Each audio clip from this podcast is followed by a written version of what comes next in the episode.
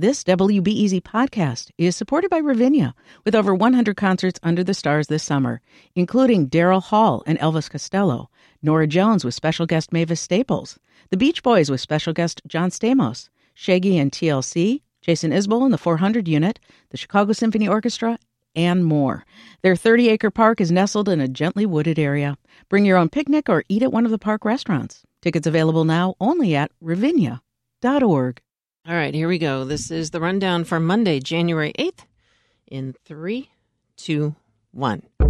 Good afternoon. I'm Lisa Labuz, and this is the rundown.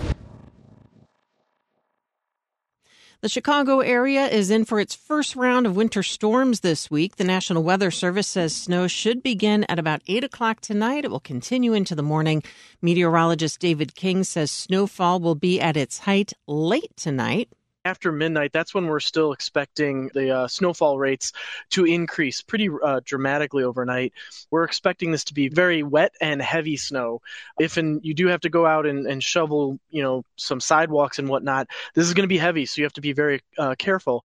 King says commuters who have the option to work from home might want to do so tomorrow since the wet snow will impact the morning commute. Between two and five inches of snow is expected in Chicago by Tuesday afternoon. For the first time, Chicagoans can apply for one of the seven seats on the Community Commission for Public Safety and Accountability. The commission can shape Chicago Police Department policy, remove the police superintendent, and help pick members of the city's police board. My colleague Anna Savchenko reports at least five commission members must have a minimum five years of experience in areas like law, public policy, and community organizing. Ephraim Lee is one of the people in charge of nominating candidates to the mayor who will then make the final appointments. Today, we invite passionate and committed individuals to shape the future of public safety and accountability in our city. Applications are open until February 7th. Planned Parenthood of Illinois' Carbondale Health Center has been up and running for two weeks now. Staff say they've already seen several patients from out of state. CEO Jennifer Welch says the goal is to serve patients coming from more politically conservative states like Missouri and Texas. She says in addition to abortions, more patients are coming for gender affirming care. What we learned is that before, some patients were traveling all the way from Kentucky or Tennessee or Arkansas, all the way up to Springfield and Champaign.